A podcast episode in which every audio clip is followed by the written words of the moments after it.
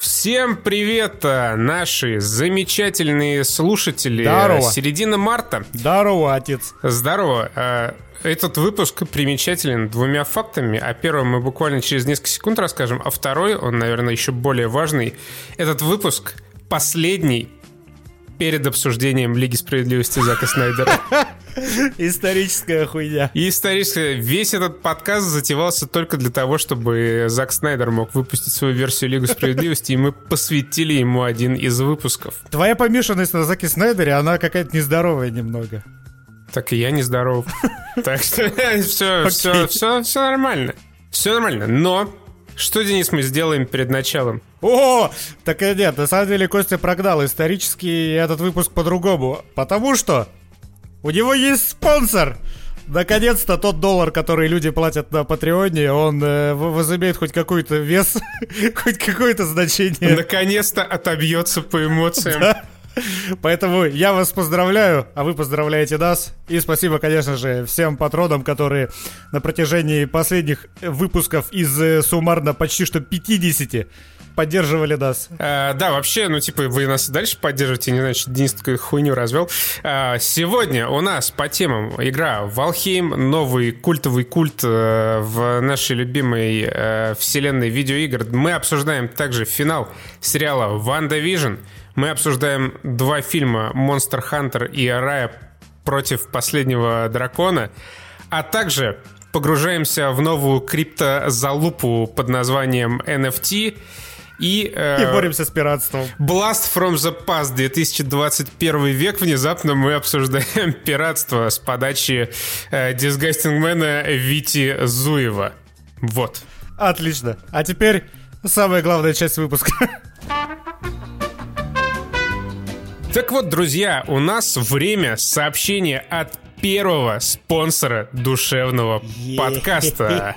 Ну чё вы за факи English? Do you speak it? Сегодня мы принесли вам немножко образования. Представляем сервис Puzzle English, благодаря которому вы сможете научиться смотреть сериальчики и играть в игры на английском языке, чтобы избегать трудностей перевода, прямо как э, Денис. I understood that reference. На Puzzle English полно вариантов обучения. Вы можете выбрать как классические уроки, так и более интересные форматы. Например, аудио или видео пазлы, где нужно собрать услышанную фразу из пазликов. Чтобы не было скучно и попутно набраться мемов, рекомендую прям вот от себя, прям вообще искренне, э, как раз эти самые видео-пазлы с отрывками из э, кинчиков и сериалов. По удобству все прилично. Выбирайте свой уровень знания или незнания английского, время, которое вы готовы тратить на обучение каждый день и вперед. Есть приложуха для iOS, есть для Android, само собой. Личный план занятий вам сам составит э, программу, а доска лидеров добавит игрового азарта.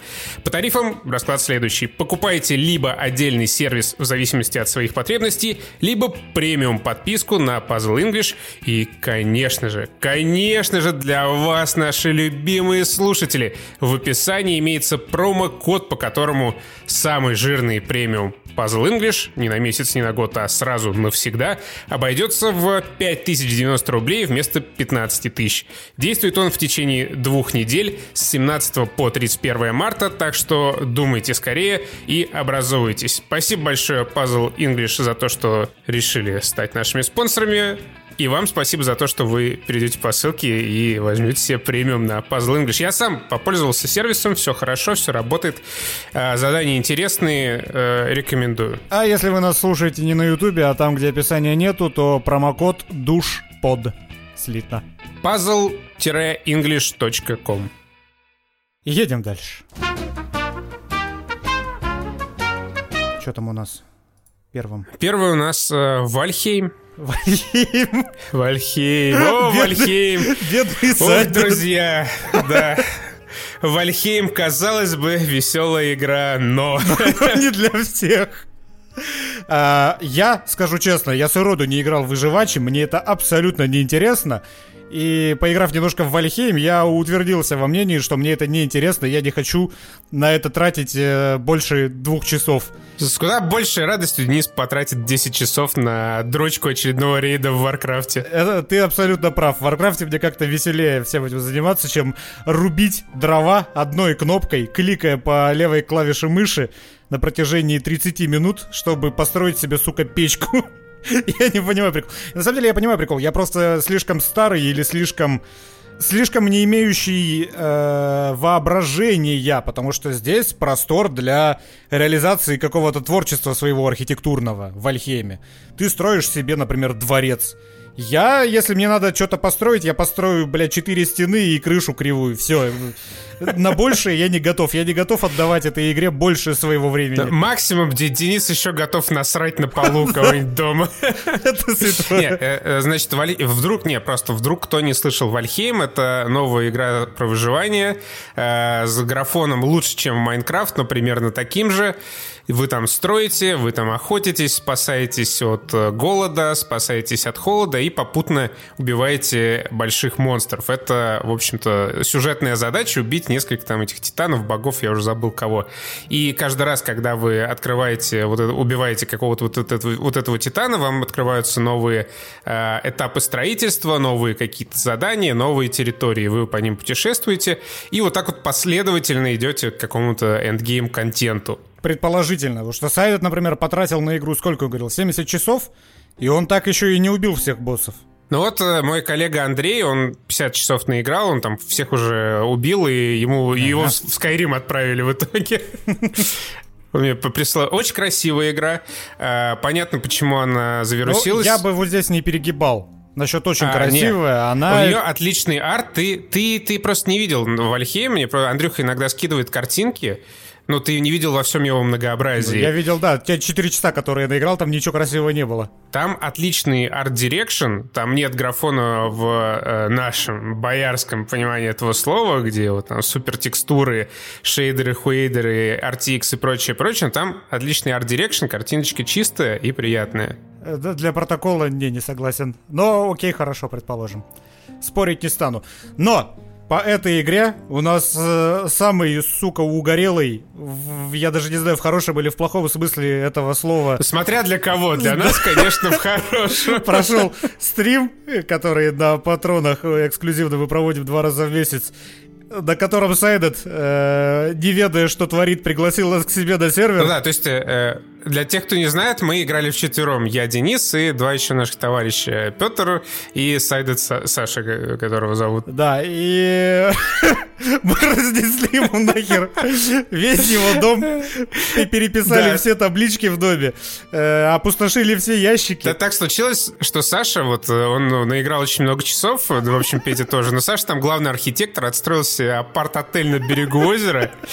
И случилось вот как по классике. Вы, когда вам звонит какой-нибудь дальний родственник и спрашивает, слушай, э, здорово, Серега, я тут э, буду проездом в Москве, можно у тебя переночую буквально один, одну ночь? И ты думаешь, не, ну, ну, в принципе, родственник, в принципе, одна ночь. Ну, что может пойти не так? Что может случиться? И потом такой, типа, флеш-форвард. Вам, наверное, интересно, как я оказался в этом дерьме. И на фоне догорающей, да, догорающих хибар. Короче, это вы к чему? Э, в этой игре по сети можно нихуево угореть. Если, ну, как и в большинстве кооперативных игр, в которых нету четко продуманного залипать, залипающего тебя геймплея, там э, то, насколько тебе весело будет в коопе, зависит исключительно от того, кто с тобой в коопе. Вот э, нам, например, с Сайдена в коопе было весело. Сайдену с нами Ему было с не очень не весело. Под конец стрима он сказал, я лучше, блядь, построю себе новый дом, чем буду восстанавливать ту хуйню, которую мне разломали.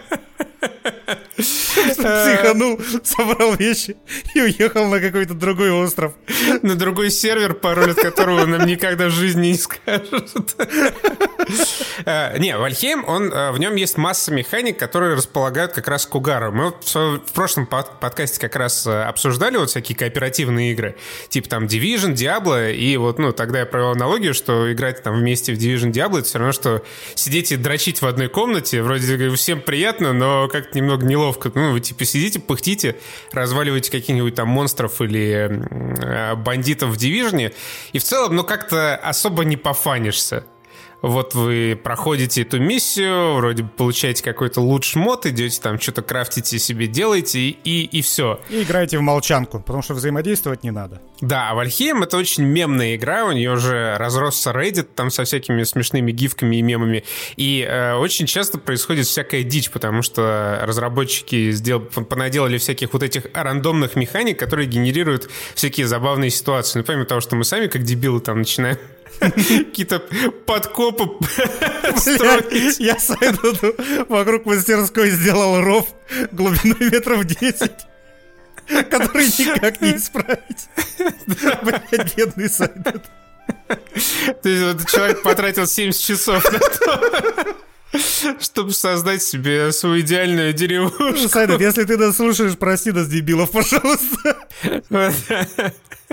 Э, то есть, э, ну, конечно же, так как мы долбоебы, мы все... Там таблички можно вешать с надписями, чтобы, например, знать, где чья комната, что в каком сундуке находится. Естественно, мы все переименовали, типа, Ягоды, хуягоды, блядь. Какой-то сундук я назвал сундуком для крайней плоти Пети. Сундуком с кожей, что характерно. Да.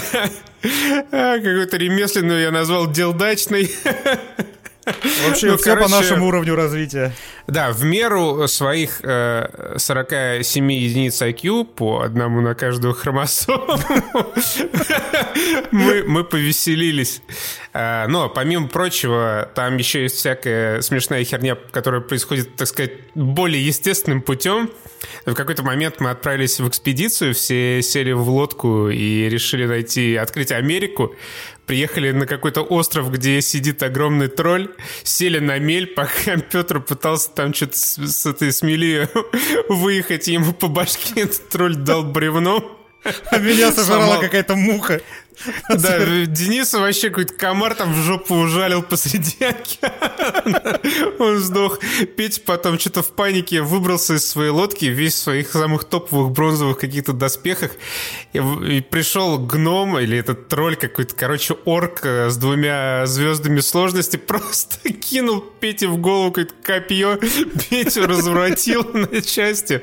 Короче, умерли все, кроме меня. Я остался на этом острове, решил попробовать себе, ну, обустроить лагерь лагерь, но меня тоже потом нашли какие-то злобные гоблины и накуканили, и на этом наша э, разведывательно-завоевательная экспедиция закончилась. Да, и вы пошли добивать остатки недвижимости сайта, да. которые до этого еще не были тронуты. И вот такого там постоянно происходит, э, постоянно происходит всякая такая смешная херня. Вот как э, мой коллега Андрей, приватизируя его историю, на правах рекламы рассказывал, как, значит, э, с нашим еще одним товарищем Леонидом играл, пригласил Иксион на сервер, дал ему какое-то копье там из Дамантия, который вот эти все 50 часов он бережно крафтил, сказал ему, вот будешь подходить к боссу, к самому страшному боссу, и тыкай его этим копьем, только не кидай, а тыкай. И где, буквально после этого Леня там заметил какого-то пробегающего мимо оленя с, с криком «О, олень!» кинул в него копье, естественно, нахуй промахнулся, это копье улетело в океан с обрыва.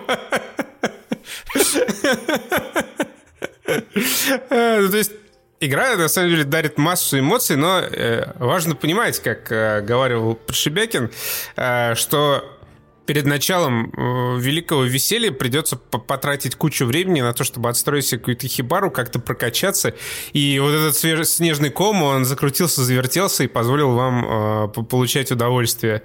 Вальхейм продали уже более 5 миллионов копий. Компании, занимающиеся портированием на разные платформы, сами э, через Твиттер просят э, разработчиков позволить им перенести там э, на Switch этот Вальхейм. Короче, все очень хорошо сложилось у Вальхейма архиве. Его сделали, знаешь, сколько человек его сделало? Э, сколько? Э, меньше 10 э, с учетом аутсорсеров. Компания из пяти человек заработала вот на 5 миллионах проданных копий. Ну, они молодцы, но я еще не могу не отметить по-серьезному, что, во-первых, это ранний доступ, которые стоят, слава богу, по-моему, 450 рублей у нас в Стиме, а никакие не 2000. Но это ранний доступ, и это чувствуется. Там много багов, там частые просадки феписов, там много непонятной тупой херни, типа того, что ты просыпаешься и не можешь встать с кровати из-за того, что ты попал в текстуру потолка. И э, я особо не вижу смысла, если... Это, это как с киберпанком. Я не вижу особо смысла играть в нее сейчас. Понятно, что хайп трейн, понятно, что все э, хохочут, стримят, веселятся, и тебе тоже становится интересно, но я бы поиграл если бы я и стал в нее играть по-серьезки, то я бы дождался релиза. Да не, на самом деле, мне кажется, ты преувеличиваешь из всех там ранних доступов выживачей, по крайней мере, которые я видел, Вальхейм это, наверное, лучший. А, я ничего не видел, но мне на XYZ, например, объяснили, почему он лучший. Там был у них ролик э, на канале по Вальхейму. А, это такой щадящий выживач, где ты, например, не дохнешь от голода. Да, Потому вот в этом... Еда, которую ты жрешь, она просто тебя усиливает. Но если ты ничего не будешь жрать, то игра тебя как бы не наказывает за то, что ты не tryhard до мозга костей и не хочешь страдать, как в Dark Souls на регулярной основе. Ну, не как в Dark Souls, а как, например, там в Расте, потому ну, что да, сейчас и... ты, если появляешься в Расте на сервере, сразу прибегает толпа каких-то детей, которые сидят в Расте сутками, ебут тебя в сраку, ты твоим же писюном и радостно гогоча убегают. И если у тебя там нет какой-то компании из 10 человек, тебе там нечего ловить, кроме там хуев в рот. Звучит отлично. Да, надеюсь, я продал Раст. Раст тоже сейчас а, внезапно а, получил вторую жизнь, он завирусился на Твиче, Э, быстренько разработчики подсосали Twitch drops ы на, для, для определенных стримеров. И у Раста тоже сейчас все замечательно, что, я думаю, тоже бустануло Вальхейм, наверное, как раз для тех людей, которые не готовы погружаться в этот безумный хардкор Раста, но тоже хотят чего-то подобного. Вальхейм, он в первую очередь ПВЕшный, там можно ПВПшиться, можно галочку поставить, но в целом это такая песочница э, для казуальной, условно говоря, аудитории. И что самое хорошее, наверное, и правильное, это то, что в Альхеме э, ты развиваешься последовательно. Мне вот Вальхейм напомнил стратегию, вышла лет пять, наверное, назад Баништ называется, Баништ, Баништ, тоже про средневековье, по-моему, про Скандинавию или просто... Не, короче, хуй знает, я забыл уже. И э, по вот своему темпу, по своему характеру эти игры очень похожи. И в Альхейме, да, ты сначала э, в одном биоме отстраиваешься, развиваешься, убиваешь босса, тебе открывают другой биом и так далее, далее, далее. Ты прокачиваешься, строишь себе более пиздатые домишки и идешь там к финальному боссу какому-то. Так что Вальхейм угарная тема, если у вас есть веселые друзья, с которыми можно потворить всякую дичь, особенно если один из этих друзей уже играет в Вальхейм и построил там что-то, что вы можете испортить.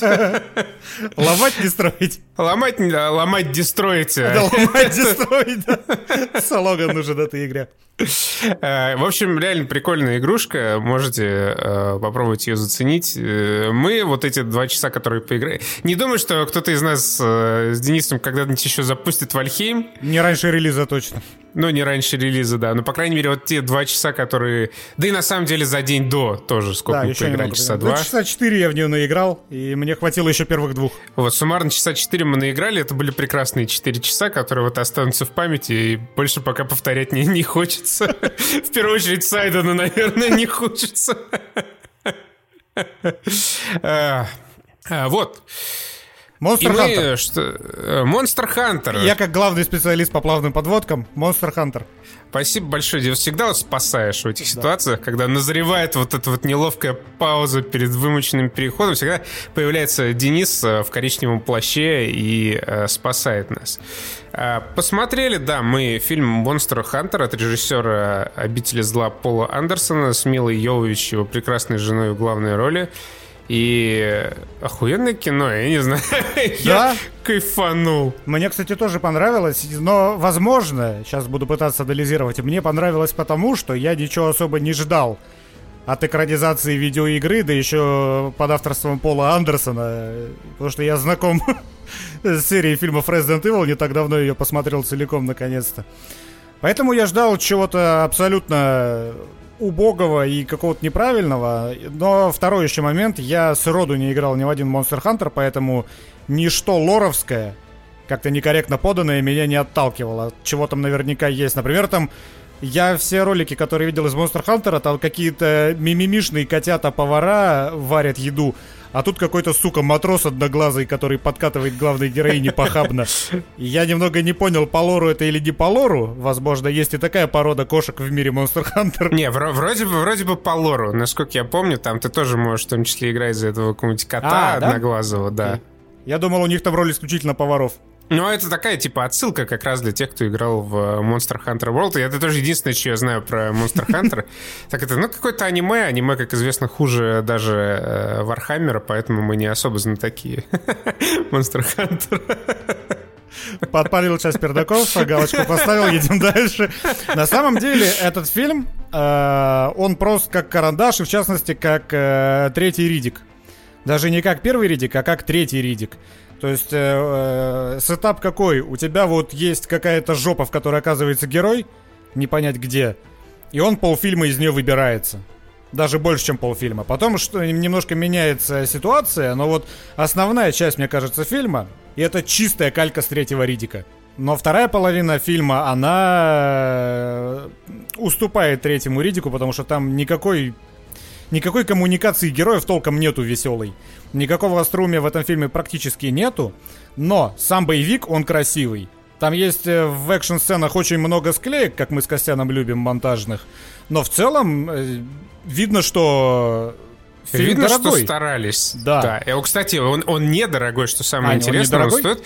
Он всего 60 миллионов стоит. А, да? Я думал, Tencent туда То бабла это... влила дохуя. Ну, влил, ну вот, видимо, все 60 и влил, но 60, ну что такое по современным меркам 60? Это половина гонорара, гонорара э, Роберта Дауни-младшего. Но тогда еще больше респект, потому что за такие деньги вы, вот э, резиденты, они выглядели достаточно дешево. То есть, что не графон, что не экшон, это, это абсолютно не впечатляло. Как вот сейчас, в 2020-м, э, какой сейчас год? 21, ёб твою мать, 21 21 Как в 2021 мне впечатляет первая смертельная битва от того же Пола Андерсона, так вот, э, еще на момент выхода не особо впечатляли своими техническими составляющими резиденты. Там были стильные решения, но они были реализованы как-то очень не очень. А здесь прям хорошо. Плюс еще кровавенько. Тут есть прямо такие откровенные сцены, которые сейчас уже все реже и реже используют, чтобы... Чтобы втиснуться в ПГ-13. Да, а здесь не, какой, там у него? Ну, у него явно 18 Нет, здесь тоже ПГ... Нет, здесь да тоже ПГ-13, здесь крови на самом деле нет. Вот, э, видишь, это как раз э, тот... Это пример хорошей режиссуры. То есть, ну, в рамках, конечно, того фильма, который снимали, но, тем не менее, в Monster Hunter действительно есть, э, условно говоря, жестокость, она полностью вписывается в ПГ-13, но когда ты смотришь, у тебя не возникает никакого вот этого диссонанса, как когда, например, э, там, не знаю, в каком-нибудь э, средневековом эпике все размахивают топорами и мечами, и на них в итоге ни, ни одной капли крови. Здесь э, людей там на свои рога насаживают всякие монстры страшные. Здесь какие-то из каких-то бубонов на животе у бедного да. американского морпеха, да, вылезают отвратительные арахниды. Вообще фильм, он, он как будто с любовью сделан. Во-первых, ну, к своей жене, очевидно, Пол Андерсон. то есть это, это же здорово, он снимает вот уже сколько, 20 лет фильмы, сначала «Резиденты», потом, сейчас вот «Монстр Хантер», надеюсь, будет вторая часть даже. И вот всегда в главной роли Мила Йович, э, жена Пола Андерсона, и всегда она вот классного персонажа играет, такого, такую брутальную женщину, которая все может, и красавица, и вообще молодец. И как вот как герой боевика, о которых мы не так давно говорили, да, как герой боевика, да, хорошо, да. нормально. Лучше, кстати, чем в «Резидентах». Мне здесь она больше понравилась. Да, она очень органично смотрится. Она в форме, несмотря там на 50 детей, которых родила, или сколько там у нее. Вообще, прям замечательно смотрится. В отличие, например, от нововведенной, мы к этому чуть позже вернемся, героини э, темнокожей WandaVision, да. Вот это такой прекрасный женский персонаж. Ты смотришь, у тебя про там ни про повесточки, ничего, никаких вопросов не возникает. Просто вот режиссер решил сделать э, классную героиню. Он просто ее сделал. Ты смотришь, никаких вопросов не возникает. Все здорово, рубит, стреляет вообще отлично. А, плюс, конечно же, э, респект за э, музыку из Трона, которую реюзнули для Monster Hunter. Вот музыка меня что-то вообще сбила с колеи там несколько композиций играет абсолютно разных жанров, и я что-то прям не, я терялся. Они как Нет, будто что-то должны символизировать. Там чистый трон с синтетикой от Пола Хаслингера. Я сначала думал, что это какой-нибудь Джозеф Тропанезе написал, э, ну, потому что он и над троном работал, и, в принципе, по стилистике его, но внезапно это Пол Хаслингер, который, по-моему, ничего вообще электронного в своей жизни не делал. Ну, я даже, я, по крайней мере, не слышал. И, да, музон довольно странный, но мне понравился. Во-первых, ну, хорошо да, ебошит, и в целом такой достаточно оригинальный для такого фильма. Ну и э, к сценарию вопросов особых нету. Без фейспалма даже людям, не игравшим в Резиденты, смотреть серию Резидентов, и это я про себя сейчас говорю в частности, было больно.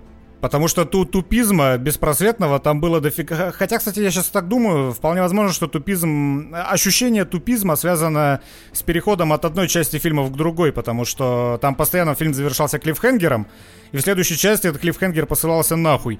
И, кстати, без у ебанского вот этого фирменного, тупорылого, абсолютно идиотского клиффхенгера не закончился и Monster Hunter, поэтому хорошего послевкусия... Само собой, да. Хорошего послевкусия от этого фильма нету.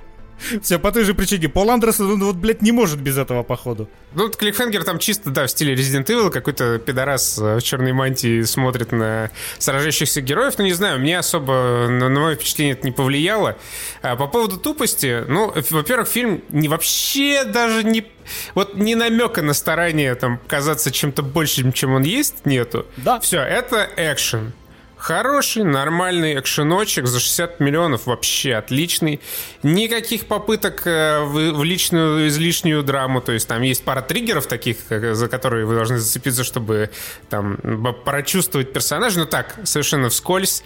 Никакого морализаторства, вообще ничего подобного нет просто из точки А в точку Б путешествуют персонажи. Ну, кстати, есть забавные моменты в коммуникации между ними, которые, ну, мне понравились. Ну, Например, тема про шоколад. Пара штук из восьми забавных. Ну, типа того, да. Есть, конечно, это всякая тупая хуйня. Это, э, в первую очередь, появление других героев на экране, где, когда откуда-то с неба, блядь, сваливается Рон Перлман с горящим топором, но это так по-хорошему тупо ты смотришь, думаешь, блядь, что за хуйня, прикольно, давайте еще разок. По-хорошему тупо, потому что это такой абсолютно олдскульный какой-то сюжет из 90-х. Он реально, он простой, он не претендует на что-то большее, чем просто... Для того, чтобы просто связать экшн-сцены. И по этой причине он работает. В отличие, кстати, от э, Раи и Последнего Дракона. Там сюжет не работает. Но к этому мы еще вернемся. Да, это мы мультик внезапно посмотрели. Вот. Но да, в, общем, пока что, да, Monster Hunter. Э, я вот, знаешь, очень сильно пожалел, что не сходил на него в кино, когда была такая возможность. Ну, Денис у нас не особо ходок по кинотеатрам, а я, я вот очень люблю ходить в кинотеатры, особенно в IMAX. И вот, знаешь, очень быстро э, привыкаешь к хорошему и перестаешь это ценить. Вот уже год я не могу не, не посмотреть там никаких Мстителей, Мстителей грохочущих и бахающих в IMAX, и от этого немного страдаю. И вот сейчас приходится перебиваться только, блядь, э, мультиками от э, Диснея. Я от, от безысходности аж посмотрел не только Раю, но еще и мультик «Душа», который э, был, был как-то на слуху около Бедняжка. месяца назад. О, лучший фильм пятилетки, как говорят, ты посмотрел. А, что-то вообще хуже Рай. Да? Ну просто там, знаешь, вот это в 50-й раз э, переснятая история о рефлексии какого-то чувака, который там, знаешь, как белка в клексе крутится-вертится и не замечает мира вокруг. То есть, ну, реально, ну, э, эту историю рассказали уже столько раз, что э, я никаких не могу, не мог просто эмоций испытать особых от нее. Ну, к сожалению, да, в кино все истории, которые можно было рассказать, рассказали еще лет 40 назад, поэтому... Ну, кроме фильмов Нолана. Вот, Нолан, уважаю. Вот мужик придумать свою хуйню какую-то э, по, по, по законам физики с Кипом Тормом Торном ты сидишь, смотришь, заебись, ничего не понятно, класс. В общем... Ну, очень интересно. Да, в общем. С оценкой с половиной, но если округлять 5,6, которая стоит на кинопоиске, мы не согласны у Монстр Хантера. Я вряд ли когда-то, например, захочу пересмотреть этот фильм. Я, например, 100% захочу и пересмотрю и не раз всю трилогию Ридика, и даже третью часть, которая самой слабой считается. Но вот этот фильм, несмотря на то, что он вот чистой воды третий Ридик, я, ну, что-то это не захочу посмотреть, но я рад, что я посмотрел его хотя бы раз, потому что как бы... Это такой blast from the past еще один на сегодня. Сегодня у нас два бласта pasta. Да, и причем там э, нет вот этого искусственного растягивания хронометража, когда э, между экшн-сценами слишком большой перерыв, и его тратят на какие-нибудь там диалоги, вот это выяснение отношений. Нет, здесь все очень грамотно сделано, все хорошо, смотришь, не скучаешь, все отлично. Плюс, э, на самом деле, снято тоже неплохо. Снимали в Африке, недалеко от Кейптауна. И, во-первых, мне цветокор понравился. В некоторых сценах прям вообще отлично смотрится. А, во-вторых, и пейзажи тоже хорошие. Там есть и натурные съемки, не только графин. Ну да. И тут мы как раз переходим э, к мультику, который посмотрели э, для подкаста. Вообще, я даже не, я никогда не планировал смотреть Раю и даже не слышал о ней никогда, пока Денис, по-моему, в Дискорде не скинул, что-то трейлер скинул, Трейлер, да? да. Да, и не спросил, где, где это можно будет позырить. Я посмотрел трейлер, и Трейлер намного лучше самого мультика. Да, это, к сожалению, так. Я просто по трейлеру, у меня еще со времен, наверное, Э, Final Fantasy, как он назывался, Advent Children. 7. Вот эти, 7, да, да, это еще боль моя в детстве, когда я посмотрел первый Final Fantasy, это первый мультик с макапом, который, э, как назывался-то, Spirits Within. И потом где-то у себя там в сети, это еще времена сетей, когда не было торрентов, была просто локальная сеть, и если туда кто-то из твоих соседей выложил какой-то видеофайл, то там он есть. Если там его нету, то хрен ты его где найдешь, только идти на базар искать. Я посмотрел первый Final Fantasy, мне понравилось. Посмотрел седьмой, и потом э, год еще искал э, другие пять, которые между ними. И не нашел. Потому что их, э, спойлер-алерт, не было. Была только первая часть и седьмая. Спасибо вам, японцы, блядь. Так вот, еще со времен э, седьмой Final Fantasy, которую я смотрел на японском языке, не понимая ни слова, но наслаждался безумно безумно наслаждался вот этим рисованным трехмерным экшоном. Он там был восхитительный, он там до сих пор восхитителен. С тех пор мне вся вот эта вот э, рисованная трехмерная экшня, она мне очень нравится. Наверное, поэтому я не, самый вообще мой любимый мультик вот трехмерный это кунг-фу панда. Вот она офигенная. И что первая, что вторая. И она офигенна не только вот этим вот э, стильным движником, она офигенна и сюжетом в том числе. Он простой-простой, он каноничный-каноничный, те, те же Звездные войны только в профиль, но он там есть и он там работает. То есть вот и там видно, что постарались над сюжетом, и поэтому такая огромная фанбаза у Кунг-фу Панды. Но и когда я посмотрел трейлер э, Раи, мне показалось, что это будет что-то в духе. Там какой-то такой японский сеттинг, тоже экшон довольно симпатичный, и вроде склеено все хорошо, но по факту э, сюжет в этом фильме не работает. Это раз. И второй еще, он э, внезапно сейчас, он, он слишком детский. Да, слишком. Вот прям настолько детский, насколько это возможно. Все как бы мультики такие, они там 3 года плюс, 6 лет плюс. Понятно, что не все делаются для детей, но бывает та же кунг-фу панда, которая, в принципе, работает на все возраста. То есть человеку любого возраста, там, от 6 лет до 40 лет, ну, дальше уже не беру, э, ее приятно смотреть. И приятно просто так на расслабоне следить за тем, как персонажи развиваются и как они друг с другом взаимодействуют. Но здесь это, это вот как аватар. Я когда захотел посмотреть, э, ну, потому что все говорят, что это вообще, блядь, лучший мультсериал когда-либо созданный аватар, который The Last Airbender. А, ты про я... этого аватара? Да, я не, не про Кэмероновского. Про этого. Я посмотрел серии 3, я не смог смотреть дальше, потому что он такой же очень детский. Возможно, дальше что-то меняется, но просто э, мне в свои 30 лет, ну, абсолютно неинтересно на это смотреть. И вот в Рае то же самое. Там все какие-то дети, э, диалоги тоже такие детские, ну, которые интересны будут только вот реально подросткам. То есть взрослому дядьке смотреть фильм «Рай и последний дракон» абсолютно неинтересно, несмотря на экшон которого там, кстати, по итогу оказалось тоже совсем немного, и он совсем никак э, не спасает фильм. Не как в Монстр Хантере. Не как в Монстр Хантере, да. Ну, короче, для меня, знаешь, что-то переломной точкой Рай стало появление вот этого ебучего младенца с тремя какими-то обезьянами. То есть, вот, э, типа, never go full retard, как говаривал э, знаменитый персонаж э, Роберта Дауни-младшего. То есть, до определенного момента я готов был терпеть то, что этот мультик очень детский, диалоги детские, история детская, все такое прям детское. Но когда появился этот э, чертов младенец со своими долбанными обезьянами, все, для меня вообще абсолютно развалился этот мультфильм. И я даже не знаю, зачем, зачем. Ну, наверное, чтобы какие-то совсем маленькие детки, детки могли себя ассоциировать, э, там, или... Э, но хотя мультик 6+. Ну, не знаю, может, в России только 6+. Нет, а... ну, нет, 6, 6 лет для такого это нормально, что. Ну, то есть, э, этот просто мультик, он как раз сделан с прицелом именно на детвору. В то ну, время да, как есть, другие мультики, вот «Душа» тоже мультик, но он, ну, взрослый. Надо полагать. Душа, да. Э, душа, он как раз ну, для все, всех возрастов, хотя я тоже считаю, что по большей части он детский, но в целом можно не обломаться, если посмотреть его в 30-летнем возрасте. А вот Рая — это прям вообще абсолютное непопадание было с нашей стороны э, э, глянуть Раю. Поэтому если вы такой же 30-летний дрочила, как мы, э, Рая вам не подойдет абсолютно. Мне причем еще кажется, что там довольно лениво написан сюжет, потому что он абсолютно прямой, абсолютно ничего в глобальном плане не надламливает никого из персонажей то самое завихление сюжета, которое хоть какой-то интерес происходящему придает, оно происходит за 15 минут до финала.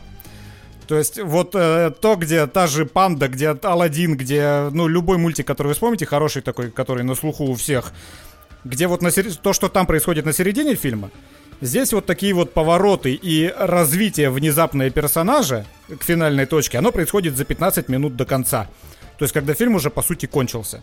Я тут, кстати, вспомнил еще э, вот та, точно такая же ситуация, как с этим мультиком не попадание в возраст. Это когда я в Новосибе, был у меня период, когда я каждый день э, с работы домой, когда ехал, я заходил по пути вечером в кинотеатр, и я каждый день смотрел какой-то фильм на протяжении, наверное, месяца. Просто что-то вот настроение такое было. И... Денис ебанутый, у него есть такая хуйня, как забредет что-нибудь в голову. Да. И в какой-то момент, когда все уже было посмотрено, я такой, о, храброе сердцем какая-то, мультик от кого-то, то ли от Пиксара, то ли Диснея. Ты смотрел его, ты знаешь, что это такое? А, я знаю, что это такое. Я играл в игру по этому мультику. Больной ублюдок.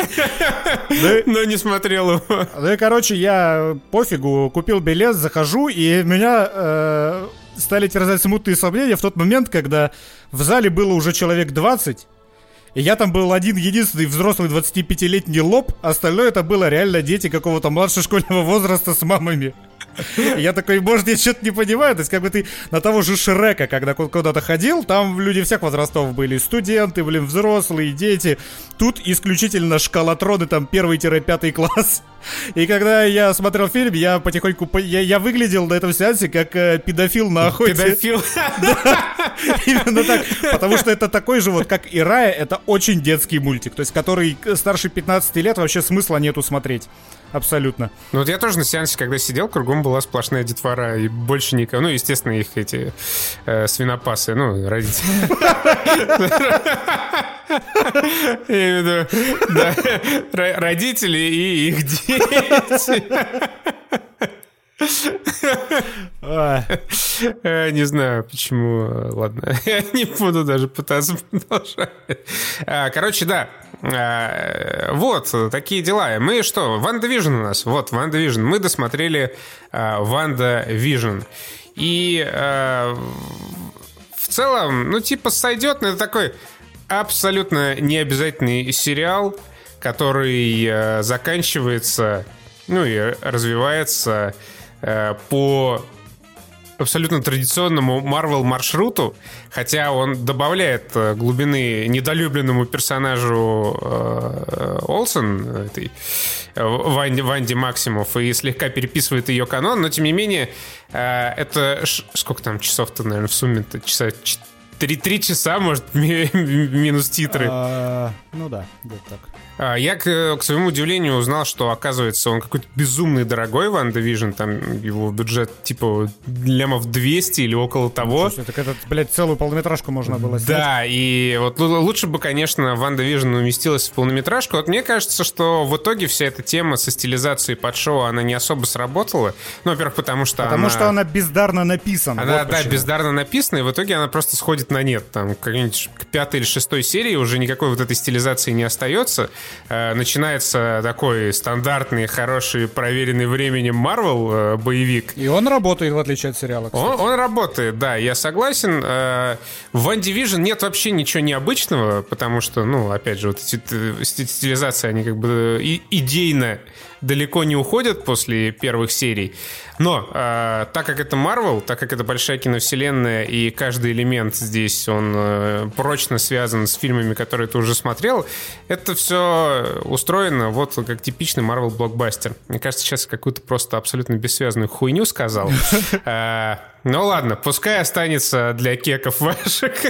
Во-первых, я не могу не отметить, как яростно в комментариях под прошлым, или как там вот, ну, в прошлом по подкасте Да, обсуждали да. Ванду Вижн, как ее яростно защищали, в том числе эту стилизацию. То есть людям-то на самом деле, ну, я там не знаю уж какому проценту людей заходит, какому-то проценту людей заходит. Э, У меня вот какое впечатление сложилось. Они, опять же, поставили себе цель, и была какая-то творческая идея реально отдать дань уважения вот этим вот ситкомам или просто сериалам семейным разных исторических эпох, потому что там же как это работало, с первой по шестую серию, в каждой серии новая эпоха была. С 50-х по нулевые, типа того. Да. Но найти людей, которые бы смогли написать такой сценарий, который бы действительно отдавал дань уважения, а не просто паразитировал на вот этих вот э, старого формата сериалах, они не смогли. Поэтому все вот эти вот сериальные вставки, они максимально кринжовые. Вот прям ничего, кроме неловкости, я не ощущал, когда их смотрел. Я безмерно обрадовался, когда в последних двух сериях, как там седьмая, восьмая, восьмая, девятая, когда в восьмой, девятой серии их просто не было. Я уже не кринжевал, практически там, за исключением пары сцен. Вот тогда уже видно, что те же люди, которые вот варятся в этой марвеловской тусовке, они вот пишут то, что они привыкли. Там вот эти вот агенты щит или какой там сериал был. Вот это уже примерно то же самое и по уровню, и по исполнению. Ну да, еще, еще проблема в том, что вот эти вставки, они, в принципе, они существуют только просто ради самих себя. А, Это потом подвязывается к тому, что Ванда в детстве в Заковии, пока там кругом гремели взрывы и стрекотали пулеметы, как раз смотрел вот эту всю классику. Но а, в целом нет вот это, нет ни, ни безуминки какой-то, как там в Легионе или как в Призонере. Этот сериал четко делится на там две части. Первая часть это то, что происходит э, в мире, который придумала Ванда. Вторая часть это то, что происходит за ее пределами, где, условно говоря, вот эти агенты меча теперь все тебе словами проговаривают. Ты не, не распутываешь какую-то э, загадочку, сам ее не решаешь. Вот тебе показали 30 минут приключений Ванды в ее поселении, потом 10 минут э, агенты меча ходят и со сложным ебалом тебе рассказывают. Ну, короче, это Ванда Да это Максимов. же как медиум. А, Это же The Medium. Ты сейчас а, ну да, да, да, да. Э, Именно так оно и есть. И поэтому как бы особого прикола нет. Ну, то есть, ну, я- почитал еще несколько статей э, с пасхалками, с отсылками. И, знаешь, я читал, ну, где вот как раз писали, что, значит, здесь э, там Вижен прошел через табуретку, а а не споткнулся об нее, как вот в таком-то сериале 50-х годов, и это вот отсылка, и вот все в таком духе. И я читал, и типа, ну, ладно, ну, прошел и прошел, но отсылка и отсылка, какая разница? Э, ну, ни- ни- ничего интересного это сериал не добавило, и, наверное, работало в первую очередь для трейлеров, которые делали перед э, сериалом, что вот у нас тут такая стилизация, авторский взгляд и все такое. По большому счету, WandaVision это довольно типичный Marvel проект, и э, еще более типичным он становится к концу, когда, э, ну, так как это сериал Marvel, и так как э, зрителя надо э, считать э, слегка туповатым, все приходит к такому лобовому противостоянию хороших и плохих. И начинается вот это вот разбрасывание спецэффектами из рук, хотя на самом деле э, вот Ванда и э, Вижн это такие довольно да- давние проблемные персонажи Марвел, потому что они, э, ну, как Супермен, условно говоря, могут все, и что с ними делать непонятно. Ну, поэтому э, в том числе в Вижена в самом начале третьих Мстителей э, просто вывели нахуй из игры, проткнули каким-то там ёбокопьем, и из-за этого он стал слабым и э, ничего не понимал. Ну, такая... Тут так себе ху- хуевина, но вот так сделали. И то же самое Ванда. Ее фишка в том, что она там может изменять полностью пространство и время, вообще что угодно вытворять. В итоге в финале она э, как красными облачками перебрасывается со своей противницей. Ну, в принципе, ладно. Но она хитростью взяла, кстати. Вот это было Но, но взяла, момент. взяла в итоге хитростью. Э, ладно, в общем-то, пускай. Э, переписали в итоге ей слегка э, Origin, видимо, для того, чтобы сделать из нее более понятного героя, про которого, может быть, потом отдельный фильм снимут. Э, сделали ее уже Алой Ведьмой, Скарлет Вич, дали ей иконический наряд.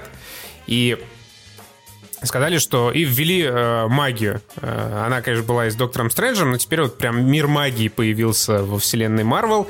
Э, ведьмы, какой-то там нек- Некрономикон, э, в котором э, была описана Алая ведьма. И вот вокруг всего этого будет строиться сюжет э, следующего Доктора Стрэнджа, который снимает, кстати, Сэм Рэйми. Кстати, Сэм Рэйми снял сцену после титров э, в последней серии Ван Division. Ну, не то чтобы, правда, в ней было что-то необычное, но, в общем, это он ее снял. А ты речь сейчас про что, про полнометражку? Стрэнджа. Да, да. А, окей. В следующем Стрэнджа там будет Ванда, и будут какие-то мультивселенные, в которых они там будут меситься. А, с точки зрения того, что WandaVision позиционируется как начало, прям вот начало-начало четвертой фазы Мстителей, ну, MCU, э, ценность ее не очень велика. По большому счету, все, что важно э, в этом сериале, ну, вот именно с точки зрения это большого Марвел... Это, да, это только сцена после титра, больше ничего. А, Причем зачем-то сохранили Вижена. Ну, забэкапили. Да, забэкапили Вижена, хотя, ну, было бы очень правильно и логично его вывести из сюжета, потому что, ну, непонятно, он же... Ты же помнишь Вторых Мстителей? Ну, вряд ли, эту хуйню только я помню все. Ну, почему помню? Ну, да, Вижен это такой типа супер робот, у него там в голове камень разума, он а, супер умный, он вообще может все что угодно, сделан из вибраниума, это такая ёба имба, которая, в общем-то, могла бы сама, наверное, Таноса расщепить на молекулы по щелчку пальцев, вот точно так же, как сам сделал. Но вот не, не случилось в Мстителях. Его в итоге, да, забэкапили, сохранили, вернули ему даже в том числе частичку вот этого камня бесконечности, конечности в голову, и он там улетел, видимо, ждать своего сольника или других каких-то приключений в чужих фильмах. А Ванда, она отправилась куда-то на край э, света, в приятный и милый домик, читать этот Некрономикон и постигать магию, чтобы потом меситься с э, Доктором Стрэнджем. Ввели еще абсолютно отвратительного, унылого персонажа, вот эту Монику Рэмбо, которая является дочкой подруги Капитана Марвел. Э, дали... Ты понял вообще, какие суперсилы ей дали? Да, я, у нее глаза начали светиться сидя, вот такая суперсила. Линзы ей дали. Да, ей дали какие-то линзы, и в конце появилась э, зеленая оркша, гоблинша, и сказала, что Ник Фьюри ждет ее там, наверху. Насколько же все всрато, что касается Капитан Марвел в этой вселенной. Да. И... Любое появление отсылок к ней это такая срань ебаная. Причем вот в целом, вообще мне WandaVision понравился. Вот во второй половине не очень мне нравились вот эти серии э, стилизованные, но потом хорошо. Э, мне кажется, что в достаточной мере драматичной э, показали предысторию Ванды. Олсен няшка, хорошо сыграла, с Беттани у них хороший дуэт, прям нормас, нормас. Естественно, конечно, я ставлю дизлайк за ебучего, блядь, Ральфа Боннера. Это кто? Это который ртуть. А, Он же в итоге оказался Ральфом Стояком. Точно, да, все вспомнил просто э, э, респект, так сказать, от нашего IQ вашему IQ. Тут шутка топыч. И... А это была тоже, кстати, отсылка к ситкому устаревшему Бивис и Батхед. Больно. Наверное. Короче, ну, в принципе, ладно, там он не ртуть, хорошо. Странно, что артиста Питера Эванса как бы потратили на такую роль. Ну, то есть он и, и сейчас на слуху, он ну, хороший, он талантливый. Странно, что ему досталось в итоге просто на несколько серий в э, телешоу роль Ральфа Боннера, блядь. Ну ладно, ну, я не знаю, ведь Марвелу виднее, Марвел... Просто в Марвеле уже все снялись, мне У кажется... Марвела есть план. Да, э, план есть, но просто там уже все переснимались, остались, наверное, только дети из Stranger Things, которые еще в Марвеле не были. И на их месте я бы так не разбрасывался актерами, потому что их, ну, блядь, их не так много осталось уже свободных. А рано или поздно Козловского туда позовут. Да, типа такие... Из викингов. Такие, блядь, у нас все снялись, что делать? Ну, что делать? Янковский, а, блядь. Да чё ты, Танос, расслабься? Да ты чё, ну come on, Танос, ну камушки свои мне отсыпь. Ну ты чё, бля, ну.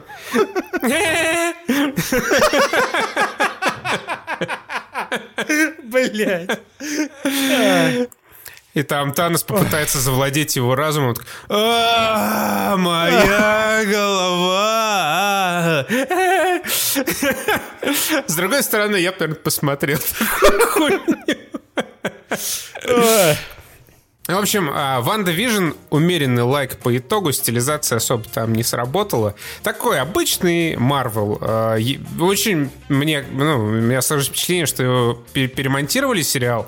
А, ну, из-за пандемии там же вообще все релизы сместились у Марвел. Уже, по-моему, сразу после WandaVision должен был выйти Доктор Стрэндж. Э, до всего этого должна была выйти Черная вдова и Человек-паук вот тоже где-то совсем недалеко должен был быть. Но не сложилось. И мне кажется, что-то повырезали из WandaVision. Лучше бы повырезали э, сцены ситкомов. Я буду стоять на своем, несмотря на то, что я на себя навлекаю ярость э, раздела комментариев на Ютубе.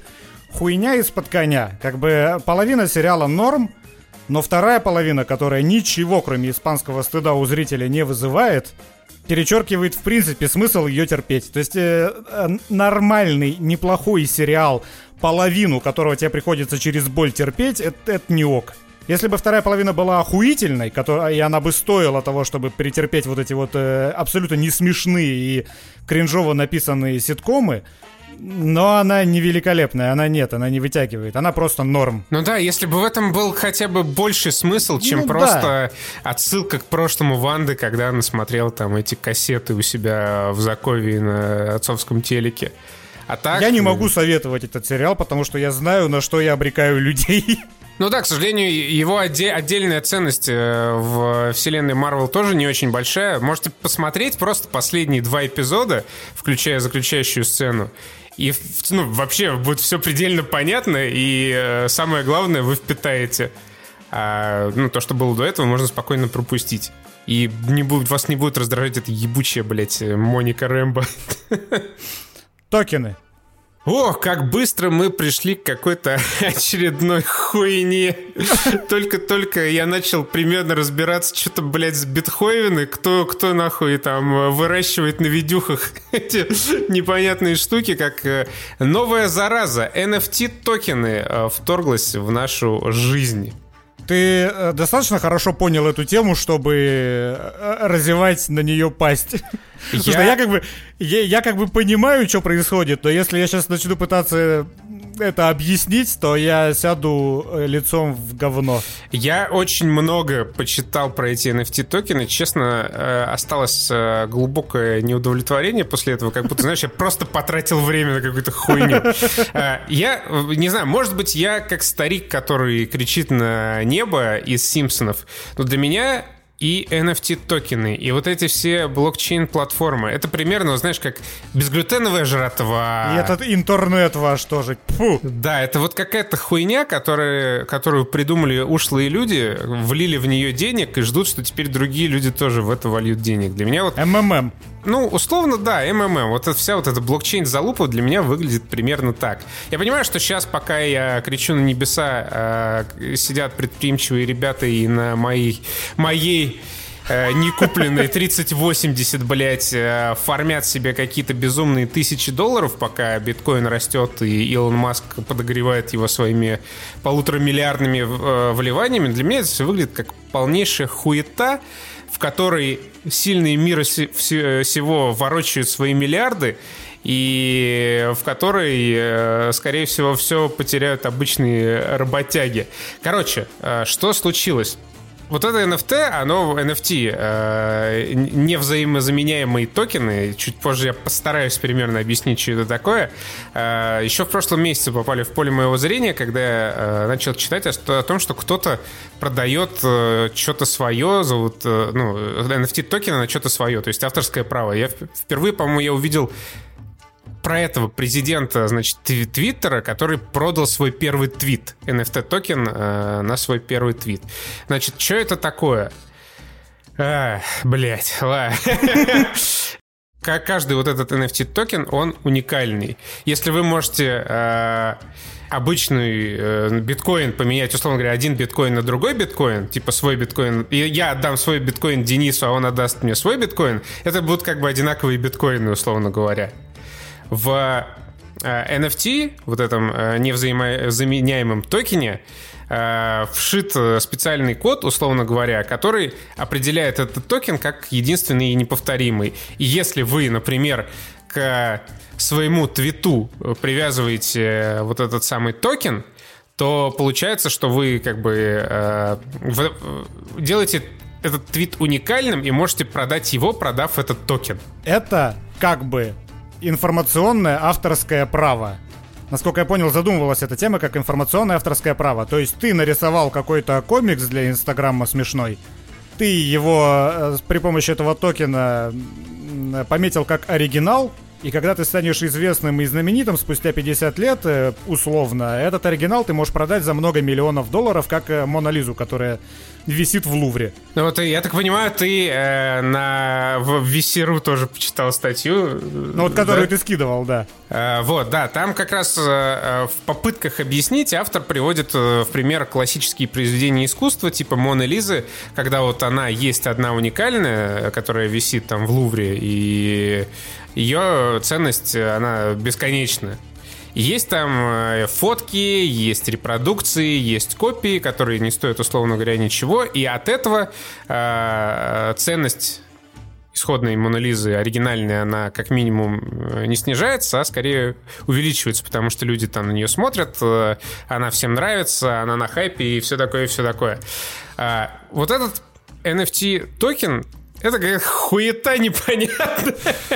Юридически нигде никак не закрепленная. Классический пример.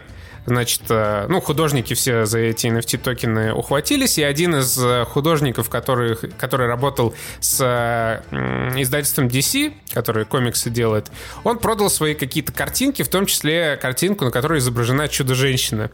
И, ну, в DC как бы охуели, такие типа, ебать, братишка, мы как бы, мы за то, чтобы художники получали, э, конечно же, свое причитающееся, но давай ты, сука, не будешь продавать картинки, на которых нарисованы наши чудо-женщины.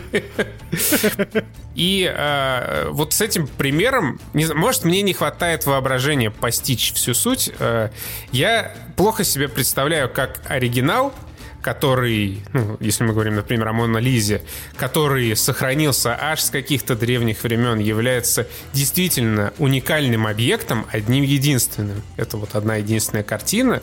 Все, таких больше нет. Это уникальный физический объект. Как она может быть сравнимой с картинкой, которая нарисована на компьютере? Ну, не с точки зрения художественной ну, ценности, но в целом. В определенных кругах она имеет цену. Ну, как вот эти вот, например, по тем же комиксам DC, эти коллекционные фигурки да, Художественной это... ценности они особо не несут. Они несут ценность вот э, в том плане, что это просто какая-то залупа, которая была выпущена тиражом 10 штук. Да, и это физическая залупа, которая вот у тебя есть, которую ты можешь продать. Ты, условно говоря, ты не можешь из пластилина вот взять и слепить такую же фигурку, вот прям да такую почему? же. Сможешь. Ну, Современное искусство. Ты можешь банан прилепить на стену. Не, это речь не, не о современном искусстве, а вот эти бананы на стену, это, это, ну, хайповая просто хуйня. Но если мы говорим о коллекционных предметах, а, например, о фигурке Супермена, которая выпущена э, компанией там Hot Toys в тиражом там 10 штук, то это вполне конкретный физический объект, у которого есть там свои конкретные сертификаты, и ты вот это ставишь себе на полку и радуешься. Если хочешь перепродать, то ты вот эту конкретную физическую э, фигурку с сертификатом подтверждающим ее подлинность как объекта физического, ты отправляешь кому-то за большие деньги. Э, что такое уникальное право, которое тебе дает NFT токен? Во-первых, э, оно юридически нигде никак не закрепляется. То есть, грубо говоря, это, это, блядь, вот это ебучий какой-то очередной мыльный пузырь. Я даже, я сейчас э, пытаюсь переварить то, что я прочитал, и как-то внятно объяснить, и у меня, и у меня это плохо получается. То есть есть картинка, ты ее нарисовал. Ты отправляешь заявку на создание этого NFT токена, окей, тебе его создают. Окей, эта картинка теперь привязана к этому токену, и ты как бы кому-то каким-то образом подтверждаешь, что эта картинка твоя, потому что у тебя есть этот ебучий токен. Ну да. Да, и циф это цифровое искусство, ну, против искусства, если что, я ничего не имею, которое, э, со, э, которое, блядь, которое что? То есть да, вот ты... Не, не важно что, смотри, вот эта картина, которую через века пронесли в оригинале Мона Лиза, у нее ценность-то, в принципе, какая, как у картины? Если ты хочешь у себя дома ее наблюдать, ты скачай из интернета принт, распечатай его и повесь. И у тебя будет перед тобой висеть Мона Лиза, картина, которая тебе нравится. Верно. Но ты знаешь, что где-то там висит оригинал. То же самое и с этими фигурками по комиксам по вселенной. То же самое и с цифрой. То есть ты можешь скачать себе на обой на рабочий стол э, вот это э, чудо-женщину эту, на которую токен чувак себе сделал. Но ты можешь так же, как и в Лувре, быть обладателем э, оригинала, эксклюзивного, подтвержденного вот, и оригинала. копия у тебя будет точно такая же, как и оригинал. Ну, так и Мона Лиза будет точно такая же. Нет, Мона Лиза будет не такая же. Ты себе можешь Да на рабочий стол... будет, ты можешь себе на рабочий стол повесить э, фотку Моны Лизы, но ты, блядь, не можешь себе на монитор наклеить оригинальную Мону Лизу. Ты можешь на стену себя наклеить, я же говорю про Конечно, стену. и ты, можешь- легко отличишь картинку на своем рабочем столе от картин. Блять, потому что картина это физический объект, а картинка у тебя на рабочем столе это просто фотка. Это, ну, не нужно быть экспертом, чтобы понять разницу. Есть люди, которые подделывают э, живопись, и отличить могут только эксперты, которые, блядь, спектральный анализ всей этой хуйни производят. Ты, Костя, Конечно, никогда не отличишь конечно. поддельную Мона Лизу от Конечно, обычной. не отличу. И то же самое с комиксом. Тебе, вот тебе, насрать, висит у тебя оригинал Моны Лизы на стене или висит у тебя подделка. А кому-то не насрать. Вот и с, цифра- с цифрой то же самое. То есть просто осознание того, что вот у меня оригинал, например, я коллекционирую эти оригинальные твиты первые каких-нибудь Трампов и президента э, компании Twitter. По мне так абсолютно никакой разницы нету. Про цифровое какое-то искусство или про цифровое говнище мы говорим. Или про реальное. Смотри, смотри, вот в чем разница. Вот есть этот ебучий NFT токен, который я не могу толком объяснить. А есть простое право юридически закрепленное. И юридической силы внутри этой системы не существует. Потому что, например, в том числе, э, ну вот в этой статье приводится пример э, использования NFT, вообще какая-то абсолютно а, абсурдная хуета для э, за- за- заявки, заявления своих прав на внутриигровые предметы. То есть ты, значит, купил себе в World of Warcraft какой-нибудь ёба-меч на свой аккаунт, ты каким-то образом подтвердил с помощью NFT свое право владения этим мечом, а потом пришли Blizzard такие эти хуем полву пошел в пизду, мы тебя баним за твой никнейм, блядь. И ты к, ним, ты к ним приходишь с этим NFT токеном такой, ну, ну, ну вот же, это же мое право. Они тебе пошел нахуй, блядь, мы тебя еще и засудим это еще. раз эта система не без изъянов, причем изъяны огромные. Тред, который мы оба С прочитали. чего там- все началось, собственно? Да, там девочка, наверное, девочка, мне так показалось, она расписывает, что система не идеальна, потому что какой-то хер может оставить комментарий с каким-то хэштегом под любым твитом, и система запрувнит его права на этот твит. Просто какого-то левого чувака. Вот любой пидорас может скачать картинку из интернета, привязать к ней NFT и заявить на нее свои права. Да, и вот это как раз изъян системы, который И не был доработан, и люди начали... будет? из- Ну, а- а это пиздец, ну, то есть это кризис. Это пиздец, это, это, это реально ебучий мыльный То пузырь. есть, да, я тебе все это время говорил про то, как эта система работает в вакууме, когда она работает. Но здесь, как оказалось, эта система, она работает с огромными изъянами, которые, которые мошенники могут использовать безгранично. То есть ты, если у тебя есть достаточно свободного времени, то можешь, сука, весь интернет забить этими, токи, этими токенами, и весь интернет будет принадлежать тебе. Если какой-нибудь еще хуйло чужой рисунок до этого не застолбило за собой. Ну, да. Конкретно Это в том изъян. трейде, да, Такие приводится изъяны пример, и в типа, юридической системе есть. Просто не настолько, конечно, огромные. Не настолько огромные бреши в законодательстве. Это не просто брешь, это какая-то Ну да, это- это вне бездна. правового поля. Это бездна. И э, я почему? О чем я говорю? Это я не просто кричу на небеса, типа, что за хуйню придумали, я с ней не согласен, потому что мне нравится писать на папирусах и на бересте. Э, Просто для меня это вот эта ебучая срань, которую придумали, вот, еще раз повторю, какие-то ушлые чуваки для того, чтобы рубить бабло из воздуха. Ну, это, в принципе, как вся вот эта криптовалюта. Это просто, ну, какая-то странная хуета, ну, понятно, для шейди платежей за детское порно, оружие и запрещенные наркотики, которая накачивается людьми, у которых есть куча бабла, для их странных целей. И ве- весь мир к этому пытается подсосаться. То же самое вот это новомодное NFT, как безглютеновая жратва, да, и прочее, прочее, прочее модная странная хрень. Это появилось, это все начали использовать совершенно внезапно. Совершенно внезапно в этой индустрии закрутились какие-то миллионы, и весь мир такой, бля, что это за срань? Почему это вообще работает? Потому что Но- есть модное слово блокчейн. Если бы, кстати, не было спроса, то эта хуйня бы и не возникла. Возникла она почему? Ну, то есть, за исключением того, конечно, чтобы срубить денег, деньги нужно рубить с чего-то. В чем есть потребность? Потребность в 2021 году, ну и в 2020, там, когда эта штука появилась, в общем, в 21 веке потребность возникла из-за того, что бедные артисты, как это, ну, художники, предположим, Короче, блядь, английское слово артист, которое любого творца характеризует. куда более всеобъемлющее, да. Творец, да. Творец, который делает какой-то контент. Пусть это музыка, пусть это комиксы те же самые для Инстаграма, пусть это просто какие-нибудь картинки от руки нарисованные. Э, Их воруют, их копируют, их растаскивают по разным сайтам, и вот этот артист изначальный, он недополучает денег. Поэтому вся эта штука-то затевалась как инструмент для того, чтобы как раз вот эти вот а, артисты имели условно доход со своего творчества, какой-то гарантированный. Но, как мы видим, э, система была недоработана, поэтому пошла по пизде. То есть э, это было неизбежно.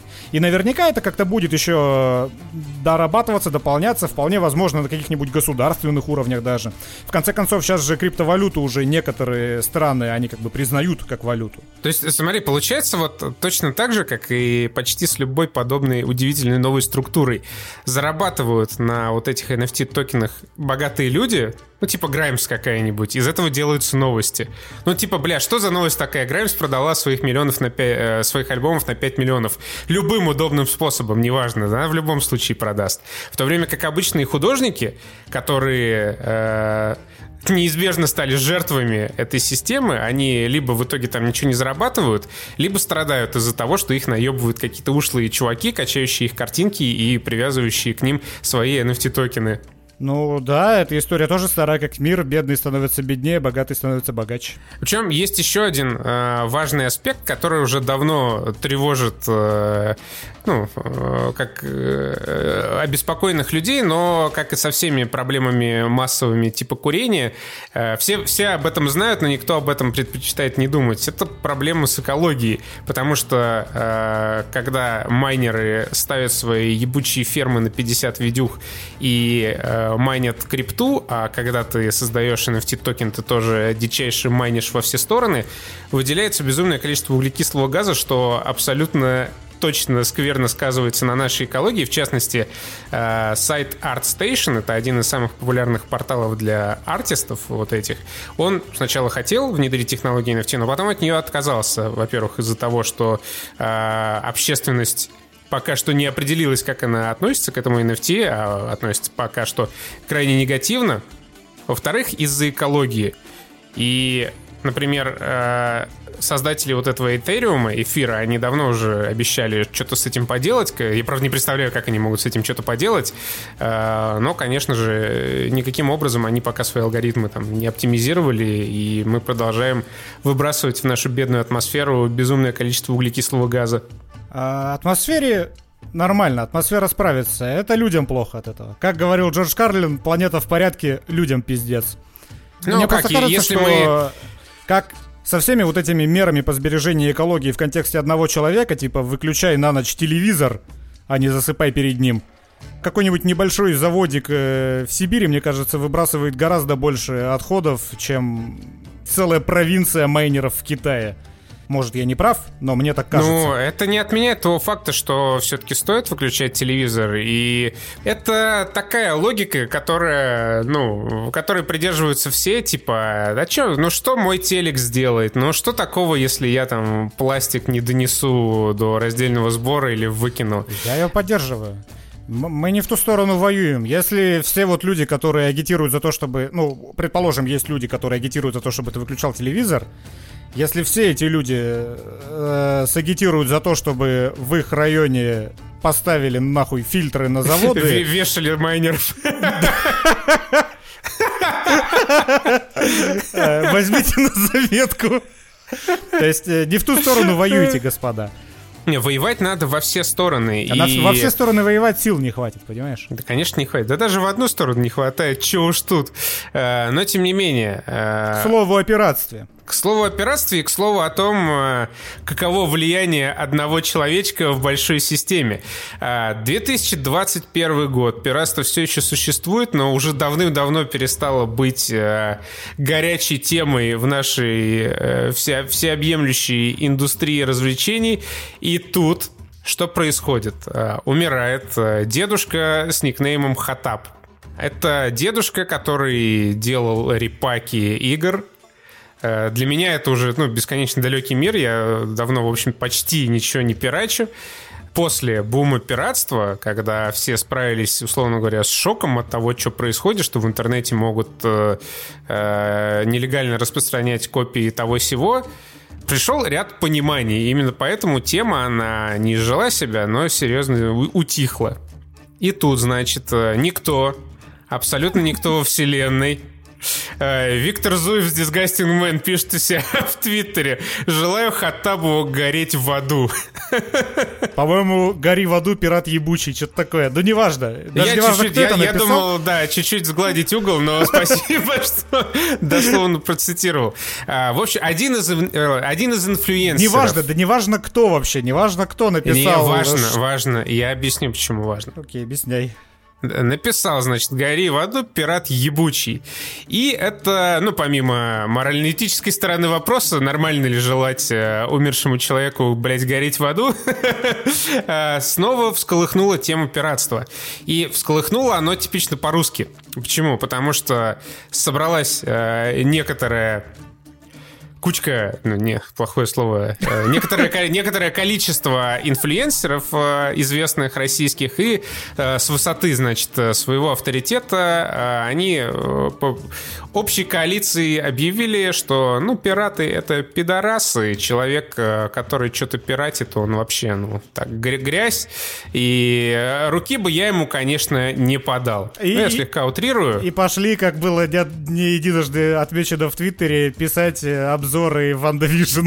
И пошли, да, писать обзоры WandaVision. От сервиса Disney Plus, которого официально в России нету. Ну, я так скажу, большой респект нашим уважаемым инфлюенсерам, которые ради того, чтобы написать обзор WandaVision а и Мандалорца, заморочились с VPN, чтобы зайти, значит, через Тем американский да, IP. Респект.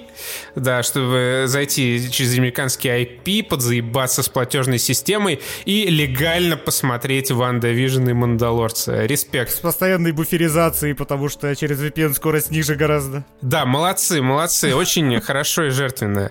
А, вообще, тему пиратства а, как бы подытожил в свое время Габен, и затем дважды подытожила прекрасная компания CD Projekt Red, которую тут в последнее время, правда, хуями обкладывают. Они выразили, а, в частности, прямым текстом CDPR, сказала, что пираты — это потенциальная аудитория. Габен же сказал, что если люди пиратят, значит, надо в первую очередь сделать так, чтобы приобрести легальный продукт для них было удобнее всего. Это две простые позиции. И э, эти позиции, они развиваются в одну простую мысль. Любой человек, который нелегально овладел копией твоего продукта, это твой потенциальный клиент. И, конечно, ты должен оберегать там свою интеллектуальную собственность от кражи и обеспечивать какие-то, по крайней мере, номинальные способы э, меры безопасности. Но, тем не менее, любой человек, который скачал бесплатно твою игру, возможно, э, купит ее впоследствии, либо, может быть, э, позже возьмет там вторую часть, когда ты ее выпустишь. Именно по этой причине, исходя из этой логики, зачастую некоторые компании раздают свои игры бесплатно. Я сейчас говорю не про Epic Game Store, потому что немного другая ситуация. Ну, например, создатели метро несколько лет назад раздавали первое метро бесплатно. Ну и вообще периодически это делают, раздают первое метро, по-моему, даже второе раздавали. Для того, чтобы люди могли поиграть, кто уже не купил и не купит, скорее всего, его никогда, это метро. Чтобы они его скачали бесплатно, посмотрели, если понравится, купили вторую, третью части. Кроме того, конечно, здорово, когда у тебя все хорошо в жизни. Здорово, когда ты можешь себе все позволить это замечательно, я рад за таких людей. Но обычный школяр московский, ему тяжело объяснить маме, зачем ему покупать за 2000 рубасов себе игру на компьютер. Мы, блядь, все такими были. Мы все качали игры бесплатно. Мы все качали фильмы и сериалы бесплатно. Что там, мы и сейчас до сих пор качаем некоторые фильмы и сериалы бесплатно. Да, у меня тоже, как у пиздатых чуваков, есть подписка на Netflix. Да, у меня тоже есть подписка на Кинопоиск. Да, я тоже там и по, по необходимости, если надо посмотреть «Перевал Дятлова», подписываюсь на ебучие премьеры, забываю отменить подписку после бесплатного месяца. Но, опять же, синусоида завела нас не туда, вот это. Э, было пиратство, появился Steam. Теперь у нас есть куча других магазинов, включая Epic Games, э, с эксклюзивным контентом, и это начинает э, надоедать. Было у нас пиратство, появился Netflix, все хорошо. Теперь у нас появилась еще куча сервисов стриминга. На, на все из них надо подписаться. Наверное, в пизду. Наверное, Torrent Edition это наш выбор. И что будет дальше, мне интересно. Я вспомнил историю, когда э, новосибирская группа NTL выпустила альбом. Я хотел его, соответственно, заиметь, но попросить 60 рублей на диску родителей, это, это была непозволительная роскошь. И я каждое утро перед школой заходил через модем качать по одному треку. Соответственно, за 14 дней, что я скачал, там по, по модему, а модем, если кто не знает, э, у него был довольно конский трафик. Что-то типа там по утрам было 15 рублей за час. Когда я скачал этот альбом, я переплатил э, в три дорого за то, что он изначально стоил. Но, с другой стороны, за модем плачу не я, мои родители. И ни о чем просить их не надо. Они просто видят счет и деваться им некуда. Блять, потрясающая история. Не, это реально, я помню, когда мы учились в школе, когда проезд на автобусе стоил 6 рублей, лицензионные диски с музыкой стоили, сука, рублей 150. Это были бешеные бабки для шкалатрона. Типа, откуда? И мы в итоге покупали этот сраный диск с другом в складчину, потому что не было пирата какой-то свежий релиз Эминема. И специальным софтом конвертировали на компе вот этот формат CD-дисков в обычный MP3 эм и потом эти mp3-шки эм пиратские, спираченные, получается, я записывал на кассету. Вот такой вот огромный путь приходилось проходить, чтобы по дороге до школы слушать это. А сейчас ты просто 150 рублей в месяц платишь Spotify и слушаешь библиотеку из, сука, миллиарда этих треков. Это я к чему вел?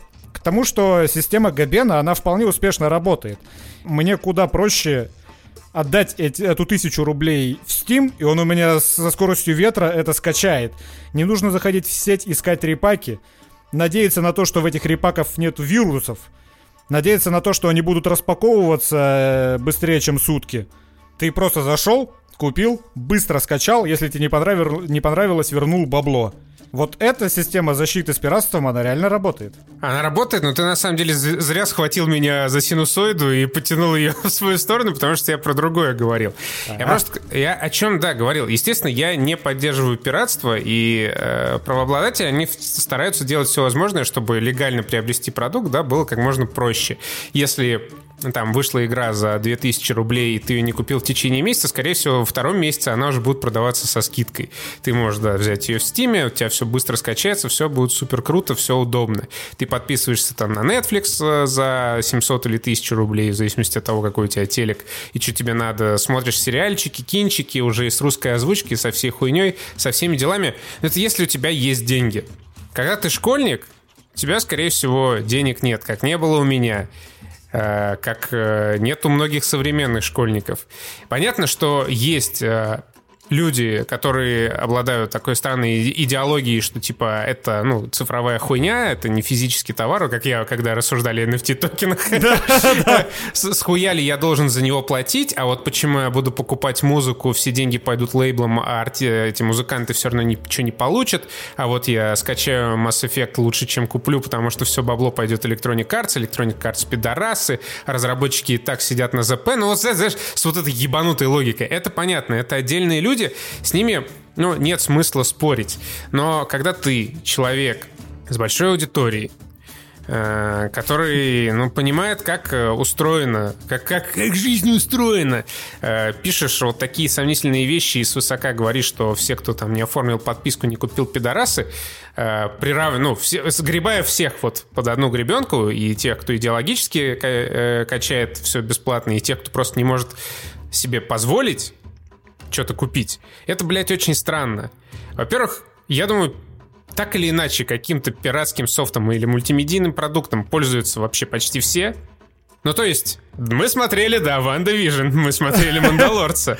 Но мы платим э, по 4000 в месяц Adobe у за его премьер, чтобы монтировать нарезки. Да, и, но одно как бы не перекрывает другого. То есть, если ты скачал WandaVision бесплатно, но у тебя, но ты выкатываешь при этом огромный список э, сервисов, в которые ты вдонативаешь бабло, это не делает тебя меньшим пидорасом. Потому что ты все равно скачиваешь этот WandaVision бесплатно. То есть, ну, по какой-то причине ты решил за нее не платить. Не решил, решил не заморачиваться с э, VPN. Тебе показалось, что Disney там обойдется без твоей тысячи рублей или сколько там, без пяти 10 баксов. Да мы даже, видите, не знаем, сколько стоит Disney+. Да. И э, с каменным ебалом потом, с э, сложным, э, начинать рассказывать людям про пиратство, про вред пиратства и прочую хуйню, это, это очень странно и лицемерно. И давно, уже давно все определились, все умные люди определили, что единственный способ борьбы хороший с пиратством — это предложение людей, которые пиратят. Это привлекательное предложение — и пояснение, объяснение того, почему приобрести легальный продукт лучше, чем э, скачать репак из интернета. В очередной раз поднимать э, спор о том, почему пиратчики, там, пидорасы должны страдать и гореть в аду, это, блядь, крайне странно в 2021 году. Тем более, что вот здесь есть тоже такой простой момент. Этот Хатап, старик, он делал репаки. Ты сейчас а хочешь бы... свести это к тому, что он не выращивал наркотики, он их просто перепродавал. Нет, это я э, не, не совсем, не совсем. Моя мысль не такая.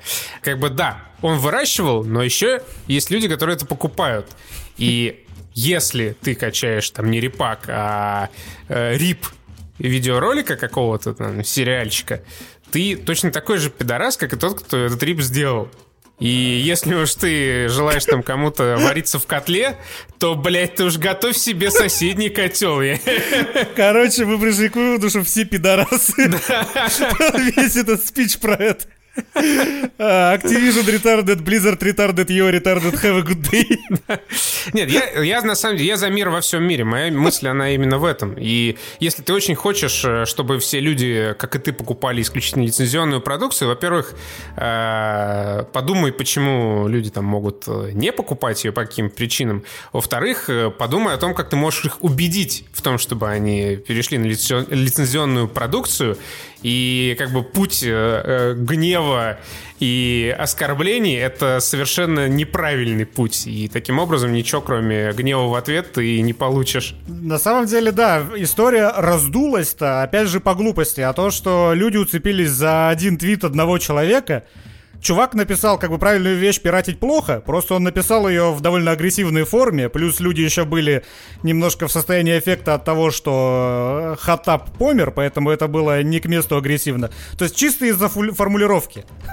Никто не хотел разжигать споры, споры разошлись сами собой просто потому, что, опять же, кто-то не совсем корректно сформулировал, в принципе, правильную мысль «пиратить плохо». Пиратить действительно плохо, и мы призываем всех, кто может э, пользоваться оригинальным софтом, э, официальным и покупать игры в Steam, делать так. Кто не может, тут, конечно, другой вопрос, и а, называть вас уебками никто не будет в здравом уме, и а, оригинальный оратор тоже бы этого не сделал, если бы на эмоциях не написал твит. Если бы был в здравом уме. Твиттер вообще это такая штука, в которой у Джима Джеффриса был бит по поводу ган-контроля в Америке, и он говорил, что, блядь, вот мушкеты заебись, потому что я, я бы хотел, чтобы каждый ходил с мушкетами, потому что мушкеты дают тебе время остыть. Пока ты его зарядишь, пройдет 4 минуты, и ты такой уже, ладно, нормальный ты мужик, не буду в тебя стрелять. Вот в Твиттере как раз это не работает, потому что тебе мысль в голову пришла, ты ее за 3 секунды написал, нажал отправить, и все. И потом уже назад ты ее не возьмешь. Хуй знает, не вижу ничего плохого в том, чтобы сначала свою блядскую мысль обдумать. Потому что, как мы знаем, э, все, что попадает в интернет, остается в интернете. Если не верите, спросите Бейонсе.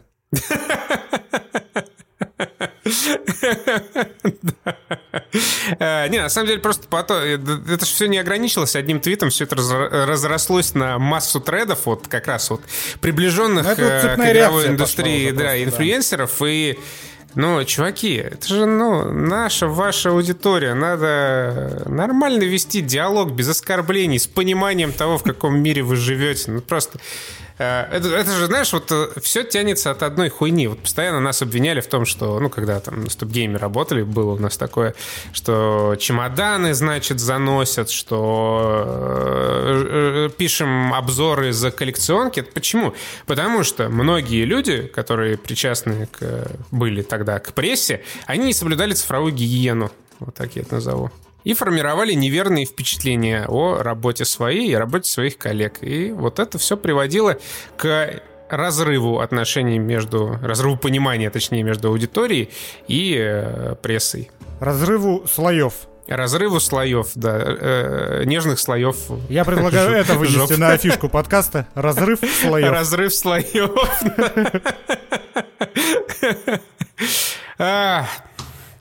Что, все, наверное? Да все. Вы выпиздились, вы выпиздились, да. А, в общем, что, у нас а, все это хуйня. Вот эти все выпуски, которые были до следующих, хуйня полная. А, следующий раз а, с большей частью из вас, наши дорогие слушатели, мы уже в начале апреля услышимся, и у нас на повестке будет Лига справедливости Зака Снайдера. Будет новая игра от Йозефа Фареса. Будет. Но ты не анонсируй раньше времени, а то опять не сдержим обещание. Будет что-то, ребят, будет весело приходить. Все будет. Будет э, Конг против Годзиллы. Блин, я еще первые три фильма не посмотрел. А я, не, не, не, не надо, я два смотрел, мне кажется, достаточно. А ну уже два, на два больше, чем... Ладно, короче, все. Э, до свидания. Спасибо большое, что поддерживаете нас на Патреоне. Можете продолжать, мы будем только рады. Счастливо. Пока.